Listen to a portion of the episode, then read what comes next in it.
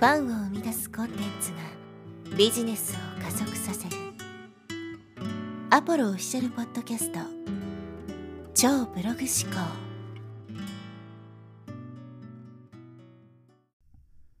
はい、えー、こんにちは、ポロです、えー、今日はですね、俺は商人ではないという話をしていきます。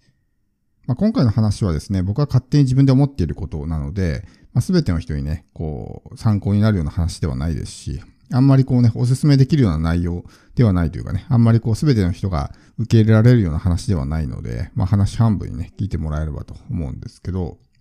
まあ、この商人ということはですね、まあいろんなところで、まあ言われていることですけど、まあ僕たちは商人なんですよと。ビジネスやっている全ての人は商人だから、ね、えー、商人としてこうねえ、売れるような存在になっていかないといけないとか、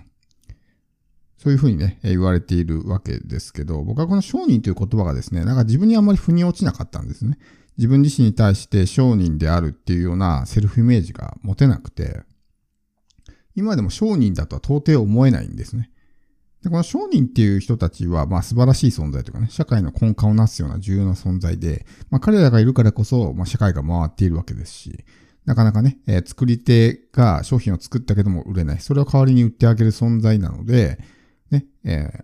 ー、まあ、非常に重要な存在。彼らがいるからこそ、そういう人たちが潤ってね、まあ、経済が活性化するしっていうところがあるんで、まあ、商人であるっていうね、セルフイメージを持つことは、決して悪いことではないし、むしろね、素晴らしいことだとは思うんですけど、僕自身が自分に対して商人だっていうふうに、ね、思えるかっていうと、全然思えないんですね。で、まあ、人間っていろんなタイプがあると思うんですけど、商人と職人のね、タイプもあると思うんですよ。で、僕はどっちかっていうと職人の方だと思うんですね。なんか売るのが好きっていうよりは、なんか作るのが好きみたいな。そっちのタイプだなっていうふうに、まあ、気づいて、で、まあ、今の言葉に置き換えて言うと、商人はマーケターですよね。で、え職人はクリエイターみたいな感じです。よく言われているのが、ね、自分の売りたいものを売ってもね、そんなもの売れませんよと。だから、世の中を見てお客さんが求めているものを売りましょうというふうに言われているわけですけど、これはまあ、マーケター的思考ですよね。マーケティングをして、まあ、リサーチとかして、まあ、顧客のニーズをね、えー、調べて、で、相手が欲しいと言ってるものを作りましょうと。まあ、極めて合理的というかね、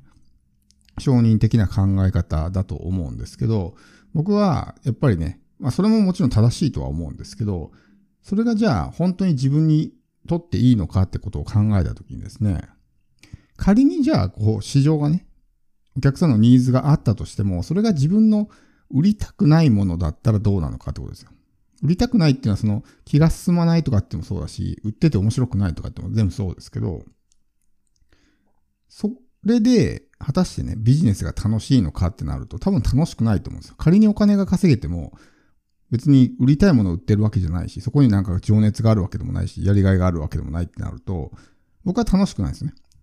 で、商人の人たちっていうのは、おそらく売り上げっていうところがすごくモチベーションになるから、自分が売りたくないものとかでも、まあ、こう市場が求めていて、それを出して、ね、販売してあげて、売れて、売り上げが上がったら、それが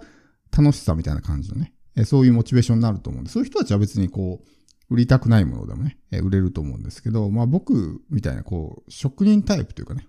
自分がやりたいことをただやるだけみたいな、そういうタイプの人間っていうのは、自分を殺してまで売りたくないものを売って、それが仮に売り上げにつながったとしても、喜びは大きくないと思うんですよ。だからそこを考えたときに、結局なんでビジネスやるんですかってことを考えると、まあ、極論言えばハッピーになりたいからですね。で、多くの場合それはお金っていうものがハッピーをもたらしてくれるから、お金を稼ぐためにビジネスをやるっていう考え方もあるわけですけど、一方で、ね、そのやってること自体に幸福感を感じることもできるわけですよ。サラリーマンの人が会社を辞めたいっていうのは、もちろん収入に不満を抱えているとか、っていうところもあると思うんですけど、仕事が楽しくないから辞めたいっていうね、そういう、えー、側面もあるわけですね。なんか仕事がめちゃくちゃ楽しかったら仮に会社の給料が悪くても、人間関係があんまり良くなくても、多分やれると思うんですね。だから、単純に全てのその会社員の人たちが、ね、えー、収入とかそういうものだけに不満を抱えて辞めたいのかっていうと、そうではなくて、単純に仕事が楽しくないから辞めたいみたいなね、風に考えることもあるわけですよ。だからやっぱり、それでね、じゃあ会社辞めてビジネスを起こして、何かね、えー、ビジネスを始めたけども、その売りたいものが全然自分のね、えー、やりたいことではないってなると、楽しくないと思うんですよ。だからやっぱりこの心の充足感っていうところも考えていかないと、ねえ、売り上げは上がってるけど、全然なんか自分が楽しめない、つまらないとかっていうふうになっちゃうとね、それって本当に幸せなんですかっていうことがあると思うんですよ。特にそのまあマーケティング的な考え方、まあその顧客ニーズありきみたいな感じで考えると、まあ大抵の場合被るんですね。顧客のニーズって大体もう決まりきってるから、もう自分がそういうのをやらなくても誰かが売ってるんですね。だ単純にその顧客ニーズだけで考えたときに、まあ、ニーズがあるからじゃあそれ作ったら売れるかっていうと、もうすでに他の人がね、売ってたら、それだけでは売れないですね。じゃあどうやって選んでもらえるかっていうと、やっぱその自分しかできないようなことをね、するとか。っていうふうになると、やっぱり自分目線がね、入ってこないといけないっていうところもあるわけですよ。だから、まあ僕はですね、この売りたくないものを売ってまでビジネスをやりたいのかっていうと、多分できないんですね、それは。楽しくないし、モチベーションが上がらないから。仮にそれが売り上げにつながったとしても、ね、えー、全然、まあ、なんだろうな、ビジネスが楽しいなとか、ワクワクするなってのはないと思うんです。だから僕は決してその承認的な、まあ、えー、才能というかね、思ってるわけではないと思うんですよ。で、まあ、この職人タイプの人、単純に自分がやってることが楽しくてしょうがないみたいな人っていうのは、まあ、あの、売るのがね、苦手っていう場合もあると思うんですけど、そういう場合はこう、承認タイプの人と組むとかね、やればいいと思うんですよ。代わりに売ってくれる人を見つければいいだけだから。例えば、コンテンツ販売とかであれば、プラットフォームを使うとかね。自分自身が集客して売る力がなくても、プラットフォームが代わりに集客して売ってくれればね、自分は商品作るだけでいいから、ものづくりにこう専念できるわけですよ。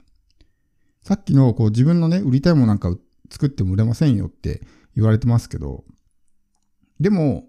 確かにそういう考え方もあるんですけど、自分の売りたいものを売って稼いでる人もいっぱいいるわけですよ。だから自分の売りたいものが100%売れないのかっていうとそういうわけじゃないし、売り手のこのスキルとかね、実力があればそういう人と組めばそういう人が売ってくれたりとかするわけだから。だから最初から可能性を否定しないで、やっぱりね、えー、自分の売りたいものも売っていくっていうのも大事だと思うんですよ。特にこれからの時代っていうのはね、やっぱりその心の充足感みたいな、そういったものがすごく重要視される時代だと思うんで、もう物質的な豊かさはね、もう行くとこまで行ってしまってるんで、物によって何か心が満たされるってことは少なくなってきてるわけですね。自分のやってることとか、まあ、そういうことでどんどんね、心の充足感を満たしていくってことが、まあ、大事になってくるわけですけど、それが一つがやっぱりこういうことですよね。自分のやりたくないことをやってまで本当にそれがハッピーなのかってことを考えたときに、僕は決してそうじゃないなって思ったんですよね。だからもう職人のままでいいかなって思ったんですよ。だから売上っていうところ、売上最優先で考えるんであれば、もう商人にならないと。もう自分の心を無にして、ね、売りたくないものでも相手が求めていれば、売るみたいなスタンスでね、やるっていうのがやっぱ商人だと思うんですけど、職人っていうとこを考えたらね、もう自分のやりたいことをただ没頭してそれをやり続けるみたいな感じだと思うんですよ。で、僕自身も、もうどっちかっていうとね、もうほぼ8割9割も自分の作りたいものを作ってただそれを売ってるだけみたいな感じなんで。ただ決してそのやり方をやって売れないのかっていうとそういうわけじゃないですね。単純に自分がこうやりたいことやってたら、それを好きな人たちが集まってくるみたいな。だから相手がこう気づいてくれるような仕組みさえできていればですね、一定数やっぱり世の中にね、そういうのを興味あるとか買いたいとかって人もいるわけだから、あとはどうやって見つけてもらって、どうやって興味示してもらうかとかね。そういうことを考えれば、まあ売れないことはないと思うんですね。だから、まあこう職人タイプの人もね、えー、結構いるんじゃないかなと思うんですけど、まあ今後やっぱそういう人の方がね、売る人っていうのはやっぱり、なかなかね、その辺のこう自分自身商品力がなかったりとか、他人の商品売るのは上手だけど自分自身に売れる商品がないとかね。っていう風になっちゃうと、結局売ってる商品が他人と被っちゃったりとかね。まあ、いわゆるそのアフィリエーター的な感じですよね。他人の商品を売って、それでまあ収入を得て、まあやっていくみたいな感じになると、もちろんそれも素晴らしい仕事ではあるんですけど、自分自身の商品を作る能力がないみたいな。売るスキルはあるけど、商品を作るスキルはないみたいな感じですよね。職人は作るスキルはあるけど、売るスキルがあんまりないみたいな感じです。まあ、自分はどっちのタイプなのかなってことを考えたときに、あと、それで自分が何に対して心を満たされるのかなっていうふうに考えたときに、まあ、俺は商人じゃないなっていうふうにね、えー、思ったわけです。もうそこはね、開き直ってというか、今更それを承認マインドにね、変えて生きていくことも難しいので、じゃあもうこのまま職人としてね、生き切ろうかなっていうふうにまあ考えているという話でした。